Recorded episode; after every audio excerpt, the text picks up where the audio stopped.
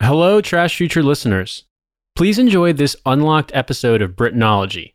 And just FYI, there are a bunch more episodes of Britanology on the Patreon. And if you sign up at the $10 a month tier, you get a second Britanology each month, as well as our monthly Q&A episode. Thank you for listening, and I hope you enjoy.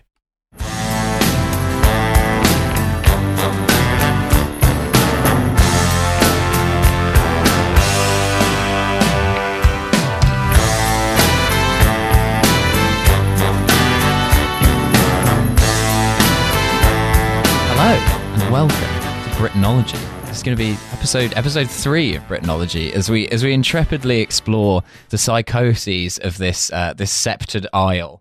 Um, I'm joined as ever by Nate Bethea. Hello, it's me in the studio with some premium British vape juice, uh, cycled in from from Peckham to Whitechapel. No one's wearing a mask unless they're on a bus. The Pubs are open. Everyone's gonna die. I love this island. Everyone's in the pubs because we're not a fucking slag. Um, so- um, and uh, this week's topic is uh, one for which I had to I had to get fellow Britain expert Hussein Kesvani on for because Yo. we're going to be talking cursed suburbia. I love coming on the spin-off podcast of the podcast that I'm, that I'm on and also being introduced as a guest by my full name as if like I'm kind of an exotic online content writer. He's like new to Well, Hussein, new to we need perspective on the no-go zones of Britain suburbs that we're not allowed to go to because we're Mm. not Muslim. Oh yeah, that's So- true. Yeah. So obviously, We're obviously, joined by the super Ayatollah Hussein Kesvani. obviously like Hextable or fucking where you know Dartford. Clearly, that's a no-go zone. No white people live there. It's all Muslims. It's all ISIS. It's basically Idlib. Like Yeah. that's the way it is. So we need your opinion. yeah. Yeah. Um I mean, I've always seen I've always seen like the suburbs outside of London as also being like a refuge for people who uh basically see it as a refuge for people who don't want to live in like the Islamized areas of Islington or Streatham or whatever whatever the fuck they think is like next. So they go to like the suburbs where you know you can have a garden, you can have a pint, you know, you don't have to hear the like the call to prayer or anything. Um, you know, simple as, right? Uh Yeah. I never, I never go to London because it's full of fucking Muslims. The only time I ever go is once a year to have a pint in all bar one and a meal deal. Oh my God, you know what? Seeing Mamma Mu- Mia the musical two, which is my favourite. You know what? This is actually like this is actually very accurate to a guy I went to school with, um, who came to visit once because he uh he so he lives in northwest Kent as well. He lives in a place called uh, Gravesend. Um, I don't know whether you've been there. I know uh, Very Nate, Nate- bougie. Nate, pro- Nate probably hasn't. It is it is a kind of bougie area, but it's also really grim. Um, it's, it's worse than it sounds. What I know about Gravesend is is, that something. when they wanted to create the fictional summer house estate for the series Top Boy, they filmed it on a shitty estate in Gravesend. oh no way, did they? Oh fuck! yeah, yeah. The, the, the, the estate that's supposedly in Hackney that they live on is not actually. That's in, amazing. you Okay, know, I need to go. N1. I need to go see that E1 or place. whatever. Um, yeah, so he came. So he lives in Gravesend. Um, and he was coming into London because he uh had like a job interview. And I said, okay, let's go for lunch. And our office is in Whitechapel, so I said, okay, come meet me in Whitechapel. Um, and he comes and he comes in, uh, and we were going to go to like the Brick Lane Curry House, and he's just kind of like, oh, there's not a lot of white people around here, is there? And I was like, well, I, I mean, uh, uh, like, what do you say? Like, what what do you say to that? Like, this is uh, this is like an area that has historically been Bangladeshi for ages. Um, but you could kind of a see a weird like, flex to go and meet your non-white friend in London and complain Yeah. that there aren't enough white people. and and I and I think like you could kind of see like how uncomfortable he was in that place, and like you know, it was really just coming from this environment where like he he's grown up in this very very white area but one that is like very hostile. So like they kind of the the area that they live in exists solely for the purpose that like they think that you know the old east end where um you know my grandparents used to live and stuff you know it's been taken over now it's been taken over now. It's like no like your granddad moved to essex because like he wanted to buy some property there right? And that's why you're in essex Yeah. right now. Well not not because like you've been pushed out by like mischievous saracens from bangladesh.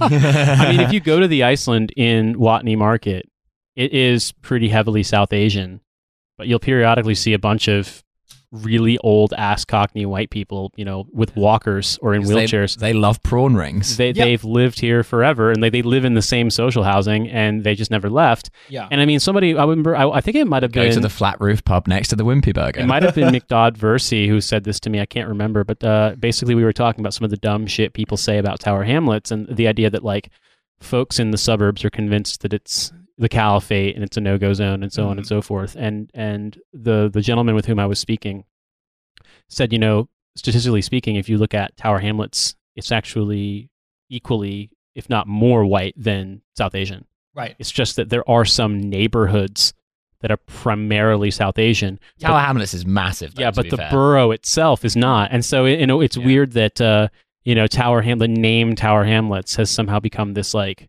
synecdoche for Yeah, 'cause- Muslimization. Because when And people it's like- talk about Tower Hamlets, what they're talking about really is Bethnal Green and Whitechapel. But what they don't realize is that Tower Hamlets includes like Tower Hill, fucking Wapping, which is white as hell, Yeah. and like all these like outer areas which are um, and I like mean, Bow, which is pretty black, if I'm not mistaken. yeah, like it, almost as far as Stratford is still. It becomes Newham at some point, but it's still Tower Hamlets, and then it becomes much more Afro Caribbean. a friend, a friend of mine, um, she married a British guy, and she's lived here for like 12 years now. She and her husband, they finally bought a place, and they bought. It's in like some. You, you know you know the type that it could be in Notting Hill, it could be in was correction, it could be in Brixton, it could be in Peckham, it could be anywhere. It's built by Notting Hill Genesis. It's like the same floor plan style of new build flats. They bought uh, a place on Fish Island, which is in Tower Hamlets, but it's basically in Stratford. And so Fish Island. whenever I see their posts on Instagram, I'm like, what the fuck is Fish Island? And then I realize like it's something near Yeah. pretty close to the Olympic It's Park. the first place a fish, a fucking British fish, crawled out of the river and put on a put on an England football shirt and said "simple as." I mean, to be honest with you, I, I I can understand the like I've had it happen to me one time. There was some guy who in his Twitter profile said that he was an ex-marine, and he was I, I said something. It was something that got retweeted. Baz, the British. He was he was an American guy, Oh. and he was like, you know, Muslims don't integrate. It's just Islamization. What about no-go areas? How do you explain Whitechapel? And he said this How to do me. you explain Whitechapel? I'll do that in, in Marine Todd voice. How do you explain Whitechapel? Um, but you know, I was sitting in the studio in Whitechapel, and I was just like, it's it's it's a it's a neighborhood in London, dude. Like I'm there right now. I'm white. Yeah. I'm Jewish. Going to the Shalimar kebab house and You, claiming. that yeah, God you sent you me. refuse to talk about the times you've been arrested um just for just for having white skin. Um, the crime on. Yeah. So, you know, I mean, I- stop stop stop by Islamists because they're wondering why you haven't grown a ginger beard.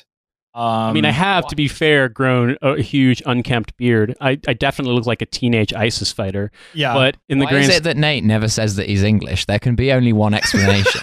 but that's the thing, though, is that ISIS in Tower Hamlets believes in passing down the crimes of your family. And so, because my mom is English, I also have to be arrested and thrown in jail. That's right. That's just the way that it works. exactly. And I guess the point yeah. I was trying to make in bringing that up is more that, like, I understand that level of crazy from insane right wing Americans who have seen nothing but just like nightmare Facebook, you know, radicalization memes. But when it's British people, white British people who live in the suburbs of, you know, Surrey, Kent, Essex, etc., who probably have family links to these neighborhoods or these parts of the city, it's always so insane to me that they they fall for the same shit. Like if Yeah. anything, it's people who live 15 miles from here who are more disconnected from reality with regard to what these neighborhoods are like than than Well- you know you're like 4chan meme lord who posts about you know Rotherham and Britain all the fucking time but has like 10% more of an accurate understanding of what this these Yeah. kinds of, of areas are like than Mm. suburban white My- English people. My theory is like two things. My theory is first for like the the suburban people who like live only like a train ride away from London. Um, they're reading the same type of Facebook posts. So like a lot of people in like Northwest Kent, you know, so the Dartford, Gravesend, Wilmington areas, um, they don't really go into like other areas of London that much. So most of them will probably like if they work city jobs and they mostly have jobs in central London. Um, and they kind Hmm. of like are commuters. So they'll kind of either commute from Victoria Station or they'll commute from London Bridge or Charing Cross. Like that's kind of your main routes into um, the southeast, and uh, uh, northwest Kent. Um, so there's not really like any excuse. They don't really have any kind of, you know, they're, they're not really, you know, they're the ones who are going to like all bar ones and stuff. And for them, like London is kind of like the theme park London that we talk about on Trash Future sometimes. Um, so when they see like these other parts of London, I think my theory is is like they expect they they expect that Whitechapel and stuff should have been that way. Um, but then they then they're kind of like, oh, there's a big mosque there instead of like a you know another big like glistening glass tower. Thought there was going to be an outdoor ice rink where you I- could get a, Yeah. an infused gin cocktail, which I like because I'm a fucking bloke. and I think a lot of it is also like you know, especially among kind of people around like my age in their like late twenties and early thirties and stuff, where they're facing the same problems as we are in terms of like not being able to buy like or like even kind of rent cheaply in places closer into the city. Um, but then they're kind of like reading all these Facebook posts about how like you know all the Turkish people and all the Pakistani people who like they see as interchangeable for some reason, like for some re- some weird reason. Hmm. Um, you know, Famously, the same culture. yeah. So they're the ones who are like pushing up the prices by like uh uh you know taking all the houses and stuff. So like in many you know they're they're subject to all the same bullshit that like property developers are doing whatever everywhere else, but because there is that like Pakistanis are conspiring with their spiritual leader Erdogan to take right, over and, my and, neighborhood. and, and and and Harun Yahya. Um, yeah, you know, so like I feel like there's a mi- there's a mixture of those things, but I think it's also like when you're a commuter, and I feel like we can talk about this maybe in the episode. I feel like the commuter, uh, the commuter like has a very different experience of London than say like you who lives kind of in you know who lives in like uh the southeast end or like further into the southeast end or basically like if you have lived within london like you have a very different experience of what that is But I would Yeah. also point something out too, you know, and, and then we can start talking about the, the your bona fide British suburbs. Um, is that living in Peckham, like it's not that long of a of a, a route, you know, by bike, if I or bus or whatever, for me to get to our our beloved co-host Alice's hometown of Bromley. yeah And Bromley is absolutely leafy Tory suburb in a lot of ways. yeah it is also like unquantifiably bleak. Yeah, It is, it's, yeah. Yeah. I mean, so Cynthia and I, when we went back, we've since we've moved here, we've been back to the United States to visit once. And when we went to see my parents last October, we flew out of um, Stansted Airport, or correction, um, Gatwick Airport. And so we could have taken the train, but it, we, our flight was early enough in the morning that we figured it was easier to just get a cab. So we we drove from you know in the cab from from Peckham to to Gatwick, uh, which is in Surrey. I don't know what the, Sussex. Sussex. Yeah, I don't know what, what the what the town is. Um, It's, it's like it's it's basically halfway between London and Brighton. Yeah, and uh, and so the M23, if you're interested. and driving Mark dri- that off on your Trash Future official road map of the United Kingdom. and just going basically due south, maybe a little bit southwest from Peckham to get to Gatwick. You go through these more and more suburban communities. You go Yeah. through Croydon, but it's as you said, both obviously more spacious, wider. You know, way more detached houses. Some of them are really fancy, but it's also incredibly bleak. And you have to remind yourself, like you're within the M25 for most of this trip. You're within the sort of yeah notional boundaries of what counts as greater London before you really hit like the hardcore home counties. And if you Yeah. really look at some of these places, I don't have it like right in front of me, but some of the areas that are right on the periphery of the M25, like you look at these and if you told me that this town was in, I don't know, in Dorset, if you just gave me Google Street View, I'd believe it. Yeah. Okay, so in that in that case, by by way of introduction, I've got a little primer I've prepared on uh, the, the suburbs of this of this great nation, right? uh, so like I think we're gonna we're gonna basically, for the most part, apart from a short reading series at the end, we're gonna limit ourselves to the home counties, which are the counties surrounding uh, London. So canonically, that's like uh, Essex, Hertfordshire, Berkshire. Bu- Buckinghamshire, Kent, Surrey, Sussex, basically. Um, I might be missing something, but th- those are basically the. Uh, and I think there are no more there are no more canonical home counties than Kent and Essex, which are the places where Hussein and I grew up. Right, so people talk a lot about what makes Britain the way it is, and they mention a lot of different things. But I think really what has been fundamental to the driving political force in Britain of the last twenty years is the kind of people you find in the home counties. There's a certain type of guy that we're talking about who defines the home counties. And I think the best way to describe this person is working class Range Rover owner. right? Like the guy. And this is not a guy who's broke and he's doing it on credit. This guy has money, but Yeah. he's he absolutely it's fundamental to his identity that he asserts to you that he is working class. Yeah, he's no nonsense Baz, but he owns a very successful plumbing business that employs like 14 people, owns a 1.5 million pound house that is somehow still Pebble Dash, nevertheless, and drives and drives an ice white Range Rover with a number plate that says like legend or something like that. And bear in mind, his plumbing business pays him a salary of eighty six hundred pounds a year, and he does not have any more reported income besides this. yeah, the, the, Range, the Range Rover was a gift from a friend of ours. So, to understand this person, you need to understand a bit about like the origin of the modern home counties. So, it, again, as a very short potted summary, cast your minds back to World War II. Some things happened. Churchill, the original Antifa, we all remember it, right? So, uh, after World War II, uh, basically, a lot of people in uh, South and East London primarily had essentially been bombed out of the slums, the slums they lived in by our friends in the Luftwaffe. So, the Labour government decided to build a shit ton of social housing in all of the counties around London, but especially in Essex and Kent, to the point where they even built a lot of entirely new towns, which are sort of like concrete. I mean, like a, a lot of shit is talked about how, like, oh, well, you wouldn't want to live in the Soviet Union. Go to a fucking new town that was built in the 1950s Yeah. in Britain, and it feels like fucking. I was about to say Khabarovsk, but actually, Khabarovsk is quite nice. It feels like Novokuznetsk. The only place I've been in Britain that has gridded streets that are perfect grids with numbers like first street, second street, third street, the way that you would in an American city is Milton Keynes. Everyone's favorite town.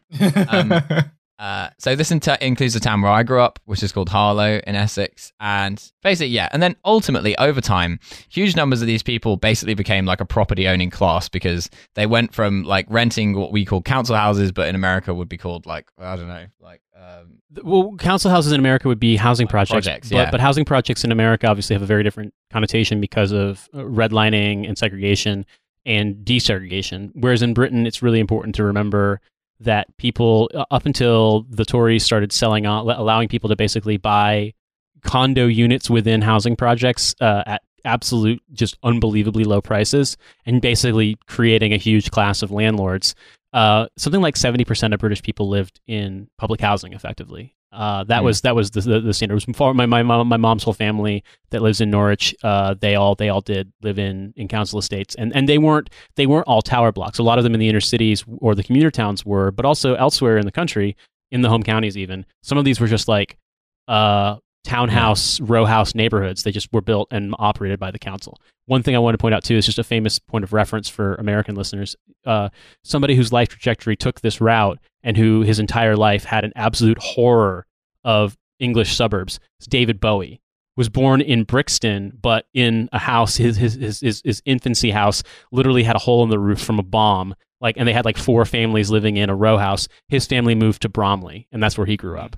There you go. That that explains the uh, Alice Caldwell Kelly to Bowie pipeline. um, Uh, but yeah, so and then basically through like the late seventies, eighties, and nineties, most of these people, I, I, I hesitate to say most, but like huge proportions of these council houses were sold off to the people who live in them at cut rates, and uh, now they're all mysteriously owned by landlords. Um, and we we won't comment on how that happened.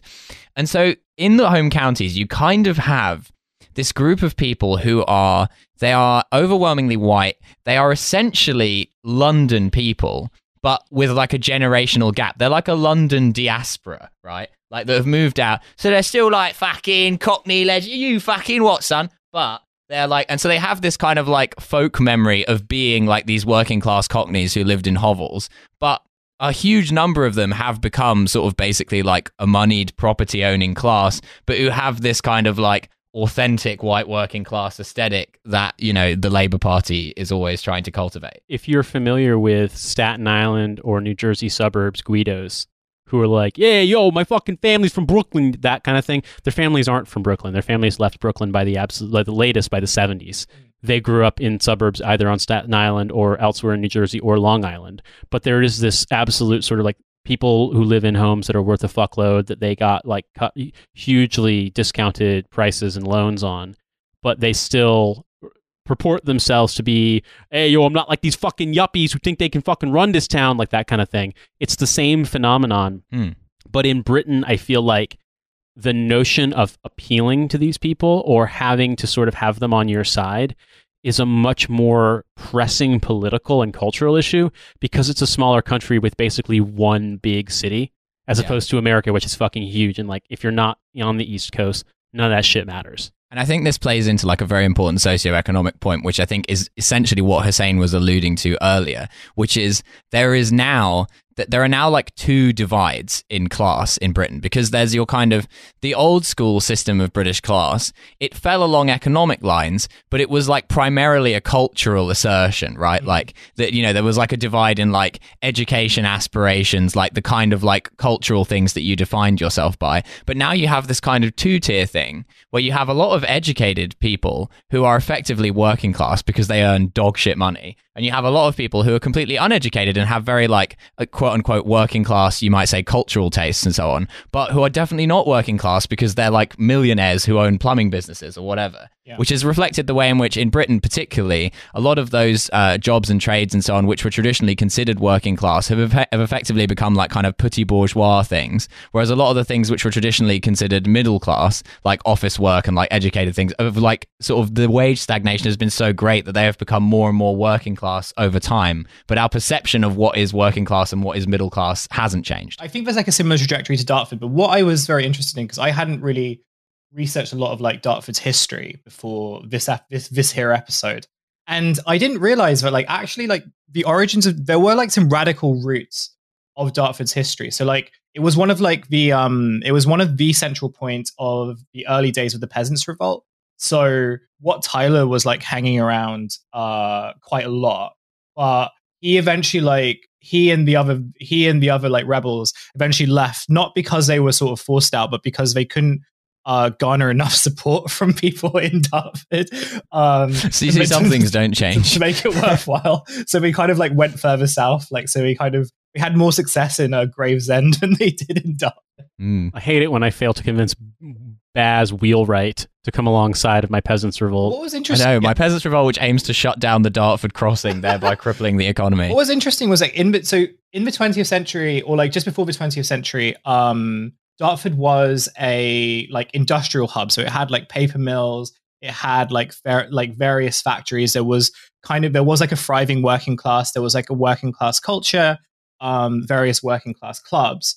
And as with many places in uh, the UK during like the reign of Thatcher, and what's interesting is also that Margaret Thatcher, when she was first running for Parliament, I can't remember what year this is in. Um, she actually ran for the Dar- 79, was it? No, she No, she she became ran PM in '79. She she would have been running for her first seats in Parliament probably in the late '60s. Uh, Uh, so she she was running in Dartford and she didn't win, and she didn't win largely because of like again like there was like a lot there was like a big working class community in Dartford which declined along with many other like Mm. towns during her reign um, because of deindustrialization. And Dartford is one of those places that has never really recovered since then.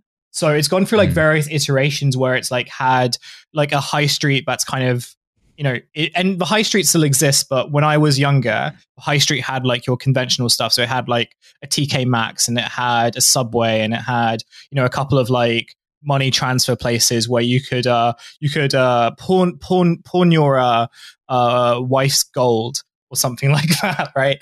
Um, which was a very popular place. Like you know, I uh, I um I used to see that whenever I used to go get my Subway sandwich at lunch. Um, yeah, that was where I got all that wife gold that I now own. I, I, I went back very recently, and like every third shop on that high street is a vape shop. So there are like Turkish restaurants, a KFC, a McDonald's, the the uh, the uh, the money transfer pawn store, and vape stores. So the vape stores are like the thing that are like keeping this like local economy afloat.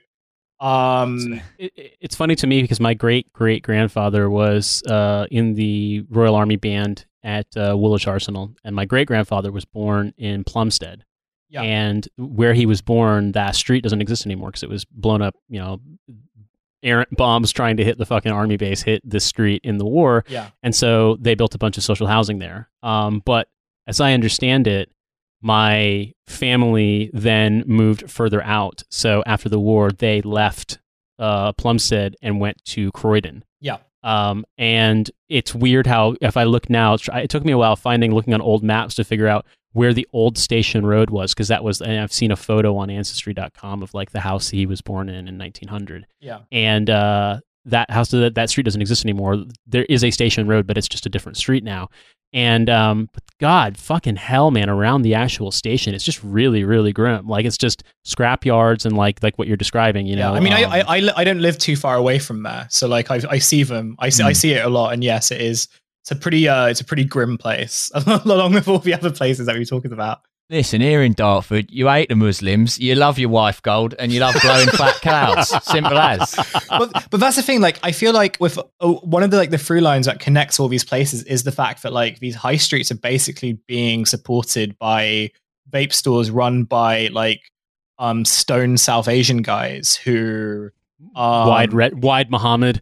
Well, yeah, like- no, but the vape stores are run by like Wide Muhammad's, right? Who are also like in the property business as well. So this brings me on to my next point, which is like, okay, if you have this like very derelict town, why are houses here north of like 300, 400,000 pounds, right?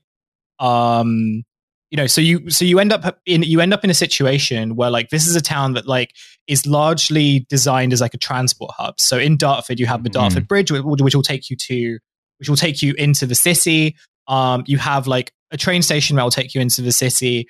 Um, you have like various grammar schools, which also kind of like have an effect on prices. So I don't know about Essex, but I know that in Dartford, um, house prices have kind of like been very, very high because you end up having um, lots of kind of immigrant families or like like upper middle class immigrant families who move into the area to kind of like get on the catchment to get in the catchment area to like get into Typical. the to get into the schools, right? Um, because of like the 11 because you can rig the 11 plus tests. So the demand for these grammar schools, which for American listeners are basically like if you had a private school but the state paid for it. Um, and I went to one of these grammar Yeah, schools. they're, they're, well. they're state schools, but there's like you have to take an exam to get in, so they're like sort of competitive placement. and, and they have like private school aesthetics as well, right? Um, so they kind of like add an appeal to like poor immigrant families who want to give their kids like a good education, as well as like very rich upper middle class white people who don't want to pay for their feet, don't don't want to pay to like send their kids to Dulwich College, right? Um, Well, and there's also that whole thing where you get like you get like the incredibly rich liberals who could afford a private school, but they send their kids to like they what they would rather do is spend the money like finagling the state system to get their kids into the best state school, so they can say like, "Oh, we didn't send our children to a private school. We merely completely fucked the system." yeah, and then as a result, like you end up having kids who like will still stay in like their kind of nice leafy area of like Kent, but then all of a sudden this family now has an has an investment property, as we want to call it, to like play with, right? So now Hmm. not only like uh, not only have they like increased their property portfolio, but they also know that this is like a stable real estate investment because so long as those schools are there and so long as those links to the city are there, like those prices are going to stay high. So even though like the, in, the, the the travel infrastructure within Dartford like fucking sucks in terms of like Mm. you know if you want to get from one part of the town to the other part of the town, you're paying like five pound fifty one way on the Arriva bus, regardless of how old you are. I think I don't. I think they don't even have like the old pensioners discount anymore though. Like maybe I'm wrong, but it's still like really expensive to like actually travel within the town if you don't have a car. But Mm. like the, the if you want to drive into the city, it doesn't really take as long as it would if you were like the same distance, but in I don't know, like maybe in Essex, but in other like poorer areas, um, it would take you a lot longer to kind of get to the same place. Yeah, I mean, uh, to, to like to add to that, like sort of the town where I'm from in Essex is similar in a lot of ways. I mean, definitely like the cursed high street aesthetic. I mean, my town doesn't really have a high street because it was it was built on spec in the 1940s and 50s, so it has like a, a sort of artificially constructed town center. But the the the sum total of it is exactly the same. Like, there's a Boots, there's a vape shop, there's a massive Starbucks for some reason, which Yeah. has been done up with the Starbucks aesthetic. So it's all like glass walls and like very modern, but like Yeah, everything it's next to is like cursed concrete pillars and like Yeah. it's very weird. I have one of those near Um, my near the place near my flat actually, which is like yeah. I always find it very funny. I find it funny though because like you guys where you're from, there's there's similarly, you know, you you have you, you grew up in similar areas, but then also if you pick considering how big Essex and Kent actually are, you can find cities that are similarly connected but just don't have the same sort of like striving or like even downwardly mobile middle class sort of vibe to them. Yeah. Mm. Like we're talking uh Basildon in Essex or like Ramsgate or Canterbury Las in- Vegas, in baby. Kent. like if it's a weird that that the Basildon if you look at the connection to London is pretty quick to get into the city but houses in Basildon you can actually get decent places for under 200,000 pounds whereas like you were saying Hussein like There's a reason for that. yeah. Well, and, and, like let's not fucking talk about Ramsgate like the Yeah. the, the, the hell world seaside town uh there's there's just there are places that have sort of been deemed I don't know how to describe it like to use the very American, very loaded expression, sort of good areas. And Mm. those places are weirdly competitive to, to live in, to go to schools, to buy places in, despite being pretty shit. But I think in a way that kind of belies how uh, overwhelmingly shit most of the towns that aren't like that are. Yeah. I mean, there are two basic axes, right, which define like the desirability of British property, which is where it is uh, in terms of like distance from the center of London and where it is in terms of desirability of that area. And there are certain areas which, despite being undesirable, get place inflation, price inflation just because they're so close to London. So, like, my town is exactly like that. Like, you can drive to a tube station in like 10 minutes. So, it's pretty like the prices are going to go up even though it's shit. Or you've got places like Bishop Stortford, which is further away, but it has like more cachet as like a nice market town, even though it's full of the same people, right? Um, but what I was going to say about my town is that like it, it has this kind of cursed aesthetic, right? There's an area of the town called the Rows, which I love because it's just like one of those like little shopping arcades where like none of the things are congruent to each other at all. like there's like a hairdresser's that's next to a fish and chip shop, which is next to a Chinese takeaway, which is next to a uh, corner shop, which is opposite a nightclub. Right, okay, so this place has been a number of things in the time I've lived there. At first, it was a nightclub called Liquid. And then it was a nightclub called Quattroz. If you're wondering how that's spelt, that is Q U A T T R O Z. Uh, yes, for anyone following along. And uh, now it's been taken over by, I am pretty convinced, the Turkish mafia, because they've turned it into like a two floor, like luxury restaurant. But it's like, okay, imagine if someone let Gemma Collins from The Only Way is Essex decide what the aesthetic inside a restaurant would be. And it's called Melon, which is like a- word from no language. Yeah. Um, and so anyway, so there's got this like weird like chandeliers, like weird like silver curtains, like everything's like really o- like the wine glasses are huge, like but of course it's been there's like never anyone in there because it's in like the grimmest area. It's like it's next to the fucking Polish food shop, like it's not in the like Yeah. even vaguely more aspirational bits of the town, but there's always a G wagon parked outside it with the number plate that says Melon. So I feel like there's something going on there. Um, but that's reflective of kind of the the transformation that that town's undergone because it was interesting to me saying that you were saying about how like Dartford is has for for all of its like cursed suburbia aesthetic, it does also have like an immigrant population, which Harlow absolutely never did. Yeah, I mean, Like, it's- in in some areas there is an immigrant. I, w- I wouldn't say even it's like an immigrant popular an immigrant community. I would just say that there are kind of like a wider mix of people. Um, and I think a lot of that is kind of is much more to do with class than anything else. So it's more like these are this is where you go if like you become um upper you know when you when you get to like the upper middle class aesthetics and like you don't have to kind of rely on um, a community to kind of keep you up anymore which is you know yeah. the case of like my parents when they moved from like you know when going from like southeast london to kent a lot of other people are the same Mm. thing um, and they all come for like very similar reasons right so it's either coming because they want to buy a house that will appreciate in value um, because they want to send their kid to like you know the best school but they don't want to like pay private school fees for it um, so there isn't really a community as much as there is just like a diversity of kind of people who all exist within the same kind of class strata um, and I wonder whether Yeah. that kind of creates this sort of kind of weird aesthetic. Because when I, you know, Dartford High Street and like even kind of this the surrounding areas is basically the same. Like, you know, you can go to the nail salon, then you can go to the chippy, then you can go to the kebab shop. Uh, then you can go for a succulent Chinese meal. Uh, um, democracy manifest. um, and then you can end the night by um, taking some nos and going to uh, our version of Melon, which is uh, Air and Breathe. Um, I have Nice. very cursed memories of Air and Breathe. Two great tastes that taste great together.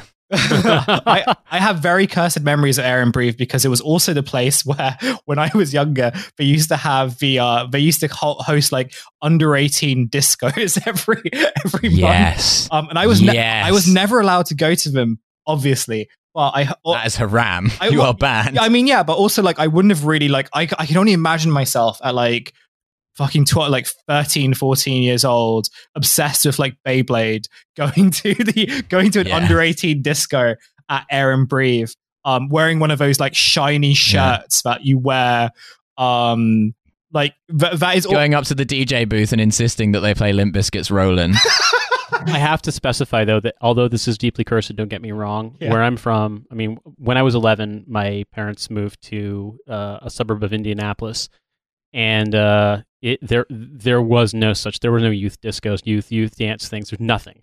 The closest Mm. equivalent we ever had to anything like that would be like there would be a school dance Yeah. periodically. Yeah. But there was never, there were no businesses that catered to teens. There were really, like where I lived in Carmel, I remember in New Mexico, where I'd lived before, we had lived in like a housing development. There were no stores in the entire development. And there was the only, the only thing you could go to, you would literally would have had to cross like a major motorway to get in. Like there was no way as a kid you could ride your bike to get like there just wasn't anything to go to. In Carmel, at least there was, but like what I'm when I say there was a place to go to, you could ride your bike to like a grocery store or a video rental store. There wasn't like anything like maybe like an ice cream shop. There wasn't really anything that catered to kids. in many Uh, ways that and so- feels really normal like that feels so much more normal than like an under 18 disco I just I think there's yeah. more of like a tradition of that kind of shit here in the UK Yeah. because I mean, like obviously, you know, with nonstop austerity, they've closed down a lot of like the youth centers and stuff like that. But we, one of the things about like the sort of YMCA model, you know, in cities in America and like youth centers and like all these kinds of things, was that a lot of people in like white flight suburbs in America got away from like the whole point was to get away from that shit. Mm. Like if kids were doing anything, it was like structured club things where there was a fee to enter so that they could keep out the riffraff. Like so much of how that exists in America is Mm. sort of based on the idea that like it's pay to play for everything, and like you live in the suburbs to get away from the idea of there being a community. Yeah. And and so that to me is interesting when you talk about it, because don't get me wrong, I can imagine in you know suburban Kent it probably sucks, yeah but it's also there was no public transit in Carmel at all, like not none whatsoever. I don't even think there is now. If there is, it's it's like absolutely brand new. There was no way as a kid to get from Carmel to downtown Indianapolis if you wanted to. There was no way to get to any of the malls. There weren't eh, eh, back in those days. There wasn't really any mall in Carmel.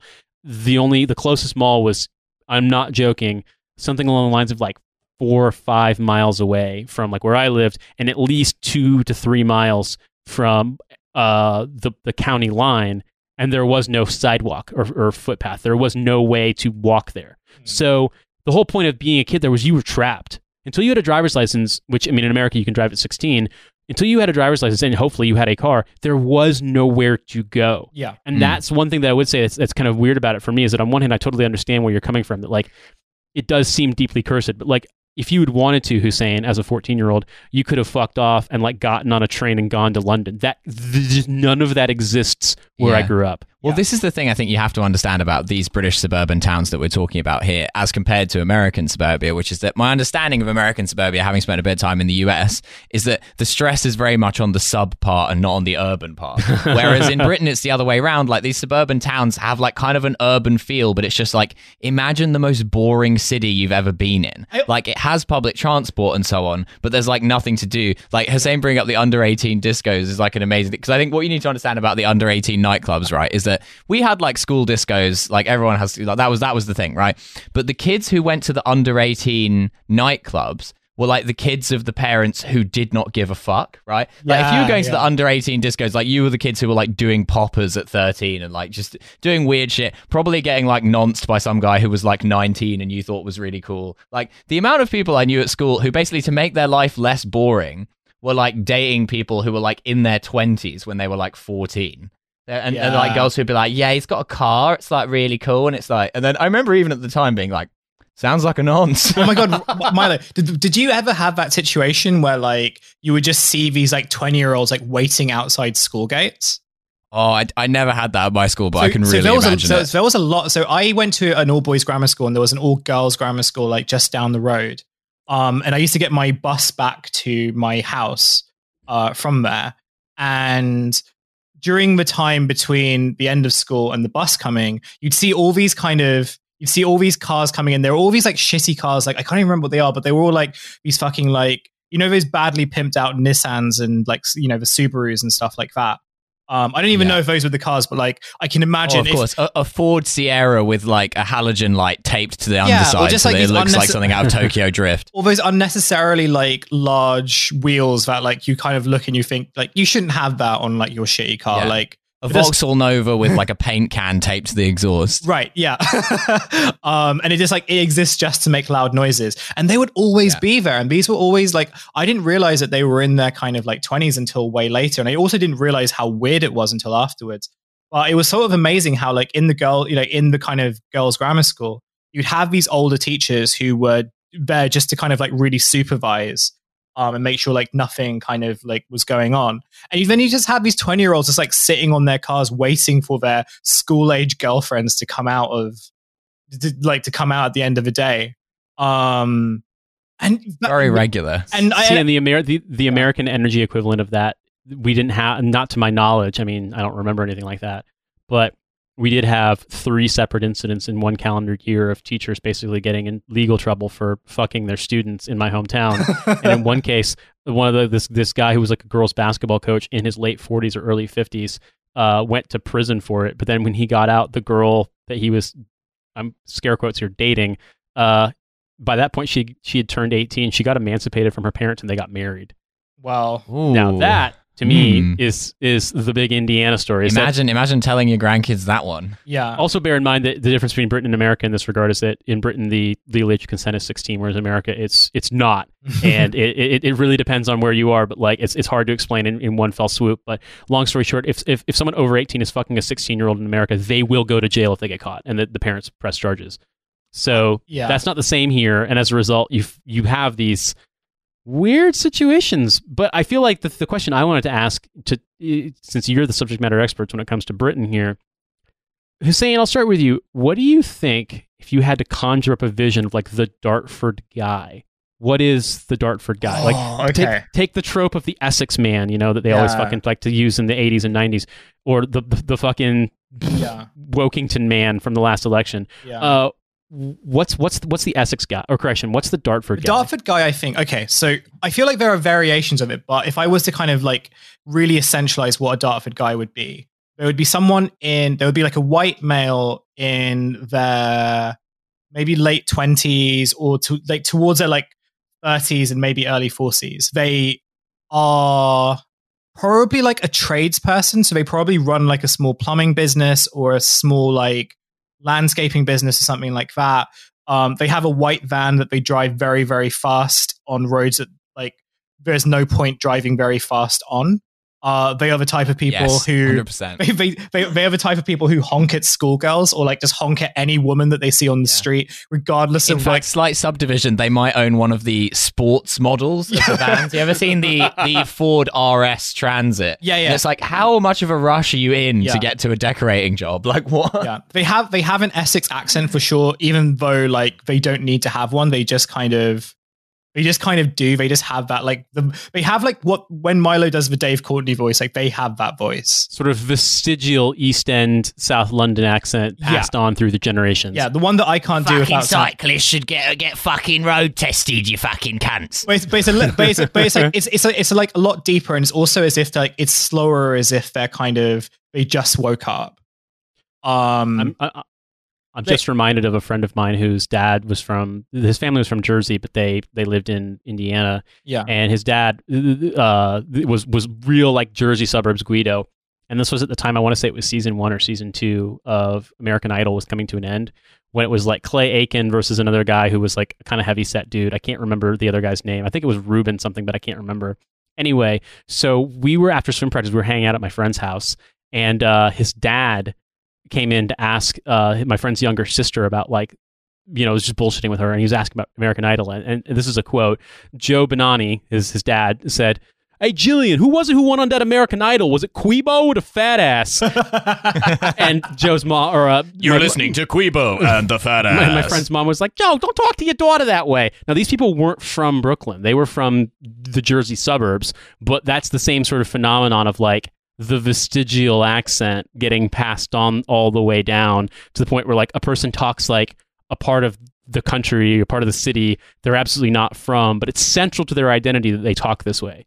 Yeah, I mean, I, I- I think that's I think that's absolutely true, Yeah. and that very much like the Essex guy is like a very similar vibe. But I think that like my own my own town is kind of an interesting example of this because like when I was growing up there, it was incredibly boring like but in no way like really deprived. Like incredibly boring in the sense of like i remember we would as teenagers go on nights out to the cinema where we would go and see a film but it was mostly about hanging out at the cinema before and after. Yes. and like I can remember just like other like reasonably middle class kids, or at least kids that were absolutely not in gangs or had ever experienced like crime in any meaningful sense, but who were all like in hoodies, like with the hoodie done up, like you know, pretending to be like roadmen basically, and they were all white, obviously. And I remember once being outside the cinema on one of these evenings, there was a there was like a group of like thirty of these guys who we didn't know, and they were like stood around one of the uh one of the like you know the big light up signs for like what films are on? But it's like a standalone one right?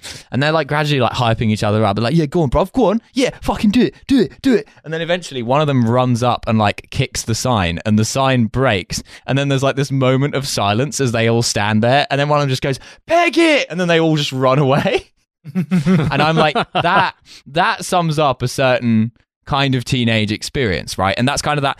It was almost like a, a slightly like cosseted environment in which we grew up, even though like a lot of like kids at our school like definitely had like problems at home. There was the odd like dad in prison and that sort of thing. But then now the dynamics of the cha- town have shifted a lot because people who would who are from London basically and would be socially housed in London under normal circumstances have essentially been farmed out by their local authorities to these towns in Essex. I mean, famously, that Terminus House place where they've just like converted a load of offices into like cells for the homeless is in my town. It's like it's right above the bus station. Um, and so Harlow has like suddenly become a lot more like ethnically diverse over the last few years, and I'm sure there's a lot more deprivation there now. But that hasn't really coloured the kind of guy that I've grown up with. I think like the most like the the symbol like obviously like Dartford guy definitely exists in Essex. Like the white van man Tory who is like worth over a million quid, 100% exists. But there's also the guy I would like to call the white personal trainer Tory who's like a guy I went to school with. I had like middle class parents. Like uh, I, I knew one guy whose dad was a policeman and whose mum worked at the bank. Like reasonably, like reasonably well off. Like I mean, not not like wealthy by any means, but like kind of a normal lower middle class family.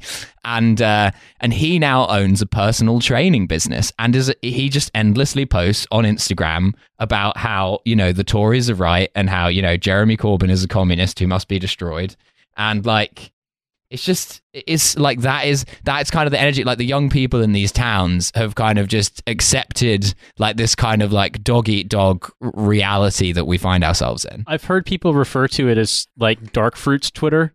Uh, in reference to Strongbow dark fruit cider, that there's a sort of like like hustle and grind culture of that sort of demographic, and they are absolutely, if not like politically Tory, they are sort of like unformed ideologically Tory, yeah. And I- that. Go ahead, Hussein. I was gonna say I definitely don't like I definitely don't think that Dartford's like a highly politicized place in the way that like in terms of like party politics, but there is this very there is like a very, very Tory vibe, like socially Tory vibe to it. I always like attributed it down to just the idea that like towns like Dartford sort of exist because the main aspiration um among many is like to basically own your own house in Dartford, right? So it's like to kind of um to kind of make you know eventually like you want to kind of like buy a place in that area where you have a garden and you have like two kids and stuff and that's kind of like the suburban dream. Um one thing I was going to say earlier like was I think we were talking about how um well, you like Nate was saying that in in in in Indiana like or in places like that you couldn't actually get out. So you sort of like had no choice but to like make do until you could drive. Going to the movie theater, like what you were describing, your parents drop you off. You know, people were like stupid thirteen-year-olds getting in fights at the movie Yeah. theater, Whereas in- screaming out, Yeah. screaming out the word penis during like the the, uh, the screening of like a fucking Alicia Silverstone movie I mean, in that's, I mean, that like, happened. That happened in Dartford as well, right? Um, but I Mm. would also say that like there comes a point where like even though access get, getting out of these places, especially where you have like decent enough transport networks, isn't like difficult to do. I think there is a culture in these towns of like trying to get people not to go out. Um, Yeah. So even so, like I, a lot of people yeah. adopt this like weird like civic pride about Right. being from this like awful town that people only move to in the first place to get a free house. Well, I, re- I remember like whenever there was like New Year's and stuff, um, and I was in school, we would there would always be people who were like, "Oh yeah, I'm going to go see the fireworks, but I'm worried in case I get stabbed in London or something."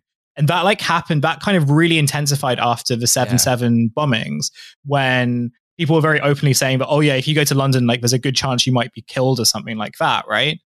Um, and that was just like, take, Yeah, and, and that was just taken as like that- normal. Like, oh yeah, okay, so like we shouldn't go to the city because you know you might you might not come back in one piece, which is why so many of like my Mm. friends at the time were like, yeah, I I'll, I'm happy to go anywhere, but I'm, I just don't want to go to London. It's like, okay, so you want to go to like the mall then? I mean, I was I was out getting drinks with a friend of the show um, who was in, and uh, his one of his friends who was also back in the UK, but they they all live overseas. Uh, who was from, I think, from Surrey, from like not maybe not from Crawley, which I've been to Crawley. It sucks. We can talk about that later. Uh, but somewhere around that area. Um, I happened we were in conversation. I was talking about you know where I live, and, and I mentioned that I live in Peckham, and she's like, you know, I'm not going to approximate her accent, but she basically was just like, let me ask you a question, like, why why would you choose to live there? And I was just like, oh, my wife is black. We wanted to live in like a neighborhood that had a black community, and it's fine. It's close to London. It gets us everywhere we need to go. And she's like, okay, but there was this absolute sort of like v- what you might describe as vestigial suburban fear of Mm. famously bad neighborhood in South London. I mean, don't be wrong. If you look back on stuff like in the early 2000s, late 90s, there were some pretty shocking things that went down in Peckham, but that's not really. Yeah. It's not like it but was. also these people are so out of touch with the pace of gentrification and like how Yeah. like now a town where like like my town is like much more on a trajectory of becoming somewhere like what they imagine Peckham used to be like in terms of being full of deprived people who are being pushed out of social housing more and more further and further out. Like when people talk about knife crime in London, like most of the knife crime is in places like Romford Yeah, which traditionally weren't even really considered London, but like that is where like the poorest and most marginalized people are being pushed out to because like oh you if you lose your council house in Tower Hamlets, well there isn't another one, so you're gonna end up like somewhere the fuck else. Yeah, and, and, and that seems to be like a bit. I mean, whereas in America, you just have to understand that there was definitely the same sort of phenomenon. I remember people telling me, like, don't go south of, you know, first it was 38th Street in Indianapolis, and then it was like 54th Street in Indianapolis. Like, basically, anywhere south where it became black neighborhoods that were absolutely redlined, uh, it was this idea of like, oh, you're to get killed. And like, mm, the one time somebody from not even my hometown, but from North Central, which was the, like, the sort of, uh, township that was south of the county line where you were still technically part of Indianapolis, there was a story of, of that happening. And it was literally a kid whose dad was a coke addict brought him along to try to get drugs. And something went wrong in the deal, and a dude shot the back of the window and killed this kid by mistake. But like, that's the level that that it's like yes if you're with your dad buying cocaine at one in the morning somewhere in indianapolis you might get shot that is true Taking your kid on a field trip to Infernos. but like, it's not as though if you go to like fucking, you know, like Yummy's Chinese food on fucking 19th Street in Indianapolis, you're somehow mm. going to get fucking killed. Like that doesn't happen. Careful the- of them Chinese, they know karate. it's the same. Well, that happened to Dave Courtney. He got in a sword Yeah. fight. Remember? His- sword fight in the Chinese takeaway. Britain Britanology heads will know. so in in a way, that mentality still exists. But I do think that's a good point, Milo. That like someone raised in the suburbs of you know Surrey or Kent or Berkshire or something like that would only know of these places as sort of being representational of like this highly exaggerated sort of like London decadence, and so it doesn't really have any correspondence with reality. Yeah, I, I, I, to add to that, I have just remembered an absolute guy, like not not a not a composite guy, not the platonic form of a guy, but a guy I actually met, right? Who I think perfectly describes like his generation of Essex man, which is so I went to I went to school with this kid who um his dad was a wealthy like he owned a construction company but which specialized in like railway shit. Like they did like stuff like i don't know po- railway points and shit like that. Like ma- railway maintenance basically. And uh, it's a lucrative business right? They were very wealthy but they lived in like uh, like a, a house that was like originally from like a fairly normal row of like detached like pebble dash like shit looking houses in this town but which they had like extended to the point where it looked like something like jr from dallas would live in but on this like preposterous street. And he always had like a car that would be like a brand new executive car like an s class or a jaguar or something like that that had like 19 tvs in it like a tv in every surface which was it was the style at the time. And so i remember once when we were i think it was this kid's 12th birthday and we went round there for a sleepover. And as part of the sleepover, in classic suburban style, we were going out to Pizza Hut for dinner, which was like, you know, the, the the Olive Garden of the British suburbs. Was it like Going was, out to was- was it one of those like sit-in Pizza Huts? Oh, of course, yeah. We were going Yes. out with like and the, so, like- the salad bar and everything. Yeah, and so there were like nine of us or something, and so like the mum and the dad like dangerously loaded more of us than was legal into like their two cars and drove us down there, right? so then I'm in the back of this fucking Mercedes, right? We're all like crammed in. There's like three TVs all blaring different things, and then uh, we stop at a traffic light, and this guy's dad, and I remember this vividly to this day, just turns around and looks me, twelve year old like pudgy, incredibly middle class child, directly in the eyes, and just goes do you know I've got the entire collection of Ray Winstone films? and then there's this like slightly awkward pause where I don't really know what to say to that. And then he goes, My personal favorite is Scum. Um, and it's just perfect because it is like this guy who's like never lived in London or had anything meaningfully to do with London, but sort of aspires to be this kind of like Dave Courtney figure when all he is is just like a dumb guy who's made a lot of money from maintaining railways. I wanted to throw something in there for American listeners. Just understand. Have you ever seen pictures of British houses that look like they're made out of gravel, but in Minecraft? That's what pebble dashing is.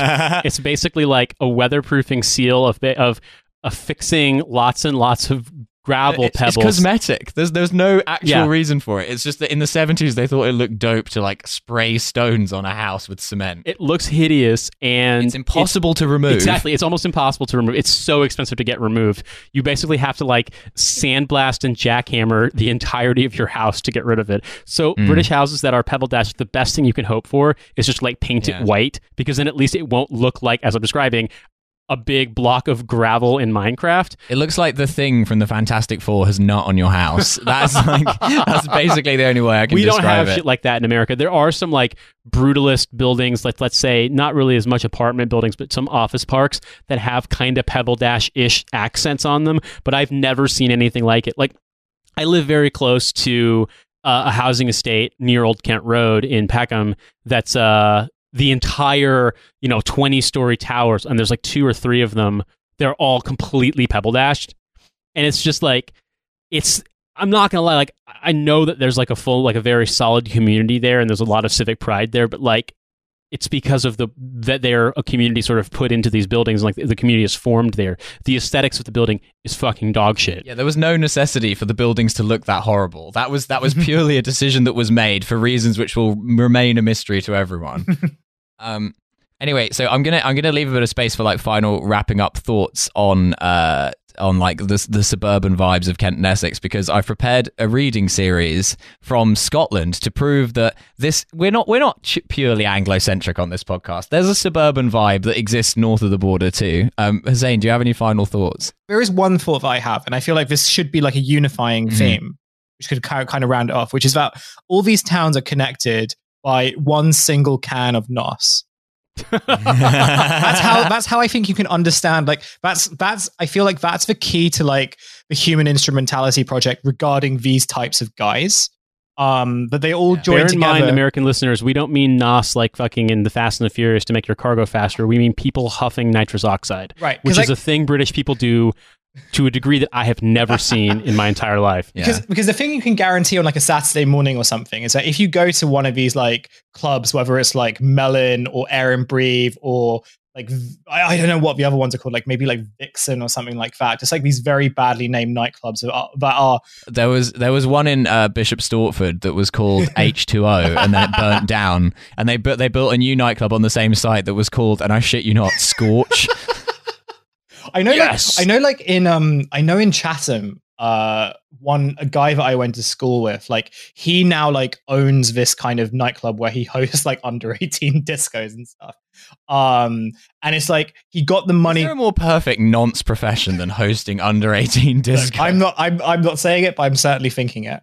Um, Yeah. and he's like a very classic fail son of this particular type of guy. So his father is a manager of Gillingham Football Club, or like one of the managers of Gillingham Football Club, and Mhm. has also been involved in some, you know, ve- fairly like slightly. Uh, uh, I, I don't want to like libel myself too much here, but let's just say like some fairly spicy side business deals um, regarding regarding assets. He runs a curry house. regarding regarding assets and property. So he got like he got this money from his dad, and he bought this nightclub. And this is a guy who, when I went to school with, like he was he was um he he how, how do I describe him other than like a short, skinny white dude who always had a bowl cut and looked like he was like Randolph from uh, the cartoon series Recess.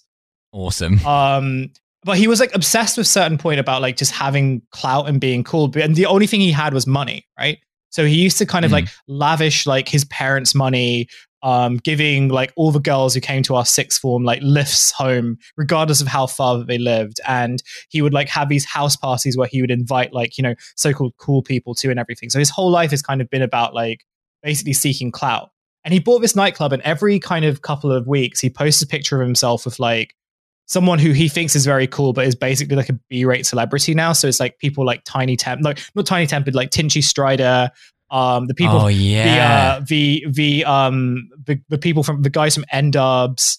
Joey uh, Essex. Yeah, I mean, just like basically those types of people who were like kind of popular in like late 2000s, maybe the beginning of Mm. like the early Yeah. 2010s. The, the. Rel guy from N-Dubz, Fazer, is that his name? Yeah. The, like the the third by popularity Yes, yeah, member yeah, of the three man group N-Dubz. uh, like Mike GLC and stuff like that. Like these people who like you can Mm. kind of search them on YouTube and you'll find them on like Radio One Fire in the Booth back in 2000 and to 2009 and Yeah. like Tim West. Doing a rap about going to Net- Netto. yes, and Tim West would be like, "Yeah, that's sick, bruv. That's sick." Yo, dog!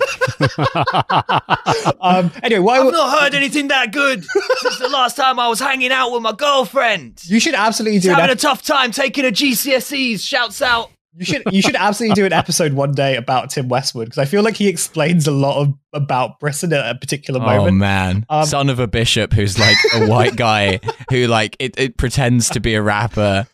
And is just like preposterously old. He's like 62 years old. And he talks like this, dog. Um, and- Yo, dog. yeah, why was why, That is that is some fire bars.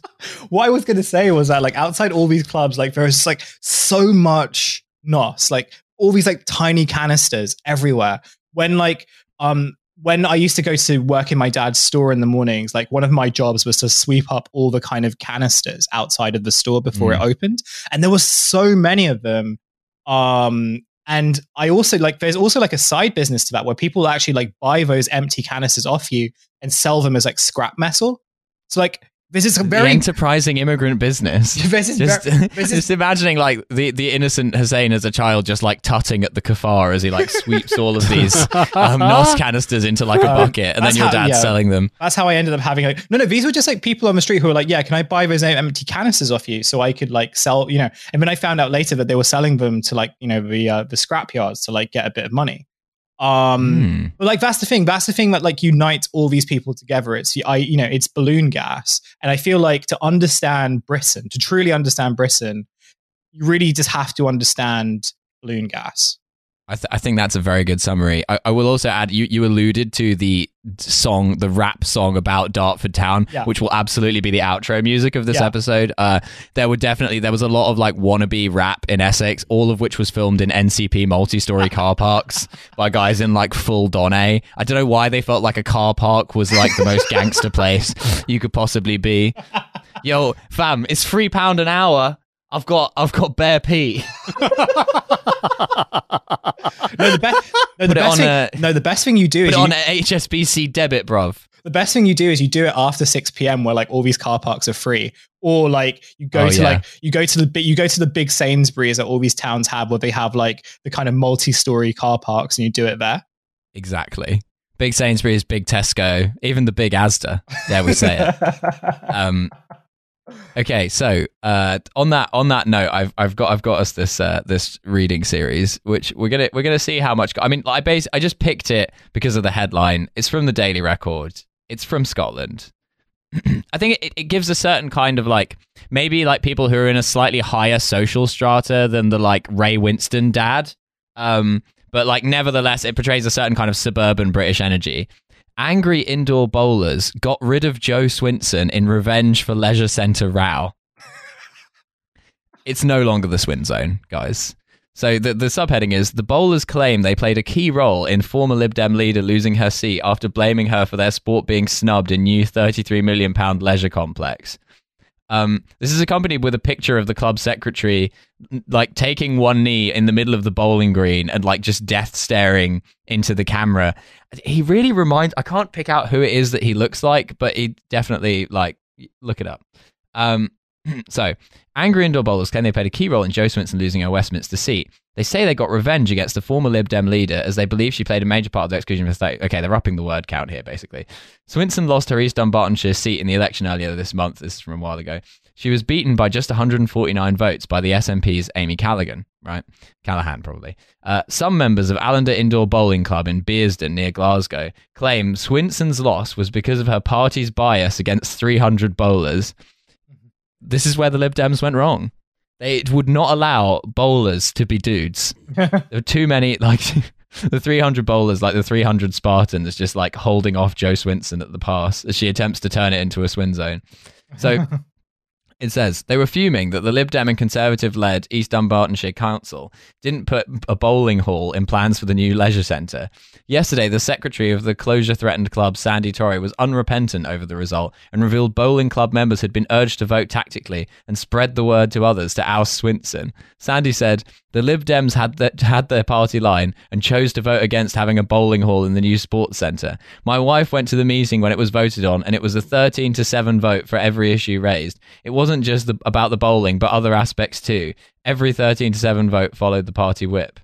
Councillors saw no need for a bowling hall in the new centre, claiming membership had slumped from 700 in 2005. But the club disputed the figure, and despite having over 300 members, more than 200, sorry, more than 2,500 supporters backed a petition for a bowling hall.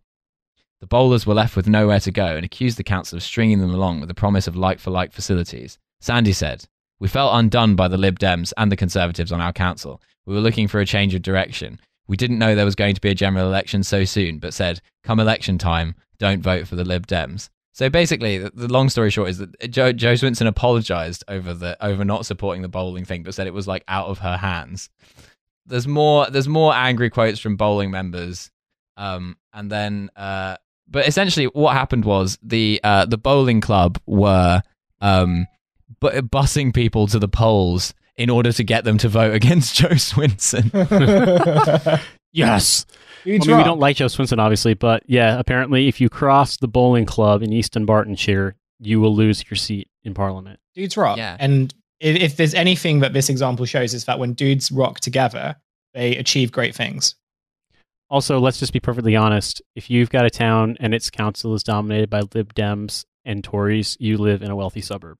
Yeah. I mean, it's it's one of those things where like the, the fucking like you to understand British politics, you really do have to understand these places because like all the MPs that represent those places, even if those MPs are themselves not insane. I mean, there are plenty of Tory MPs who aren't insane. They're still bad, but they're not insane, right? But they are beholden to completely insane people right? Like they're like, you know, they're trying to like, you know, negotiate these issues of national politics, but really what's going to determine whether or not they lose their seat is the fucking bowling green. And if they don't do the right thing about the bowling green, there's going to be hell to pay. Milo, you once told me that that the fates of British politicians were decided on bin collections, and and I right. feel like this is this is a great that this is a great example of that. Yeah, hundred percent. Like ultimately, what does what does Baz of Baz's stun baton shop really care about, other than like the Muslims, Brexit, what day the bins are collected on, and how often, and you know whether his pals at the bowling green are kept happy, and whether or not he can have a pint in a pub that feels like the staff room of a particularly rundown uh, comprehensive school. That's how it works. Well, once again, we hope you've learned something on this episode. I've certainly been enlightened, and also weirded, weirdly find more common ground with cursed British suburbs than I thought I would find with my own uh, cursed suburban upbringing. So, Hussein, thank you for making time for a second recording of the day. No worries. I love doing pods. I love being on my own pod, but as a guest. Exactly. exactly. Pod save Britannia. Um, And so, with that in mind, let us regale you with the dulcet tones of a rap song Hussein found for us called Dartford Town. See you later. Right. Hey, listen, yeah, the, the thing about Dartford, or Dartford as it's known to most people, Fartford. you always know you're there, yeah, because The level of pussy is so low, and so terrible. But you will end up going home with it when you limbo dance under the standard bar. All them stuck up girls, you know what I mean? And them rat snotty girls, like with snot dripping from her nose. Ha! Come to Dartford and pull a skaggy bitch, yeah, fuck it. Guaranteed to be more greasy than any Kentucky bucket. But be warned, them buggy pushers are filthy in it. Leave you scratch me nuts in the morning thinking shit, rent and clinic. Or take a trip to the Bull and Vic, step over the skate, being sick and learn the language. You fucking prick! Cracks me up, Dartford girls fight like men. But then again, that's probably cause some of them kinda look like men. Welcome to it ain't mine, well it sure ain't mine. Welcome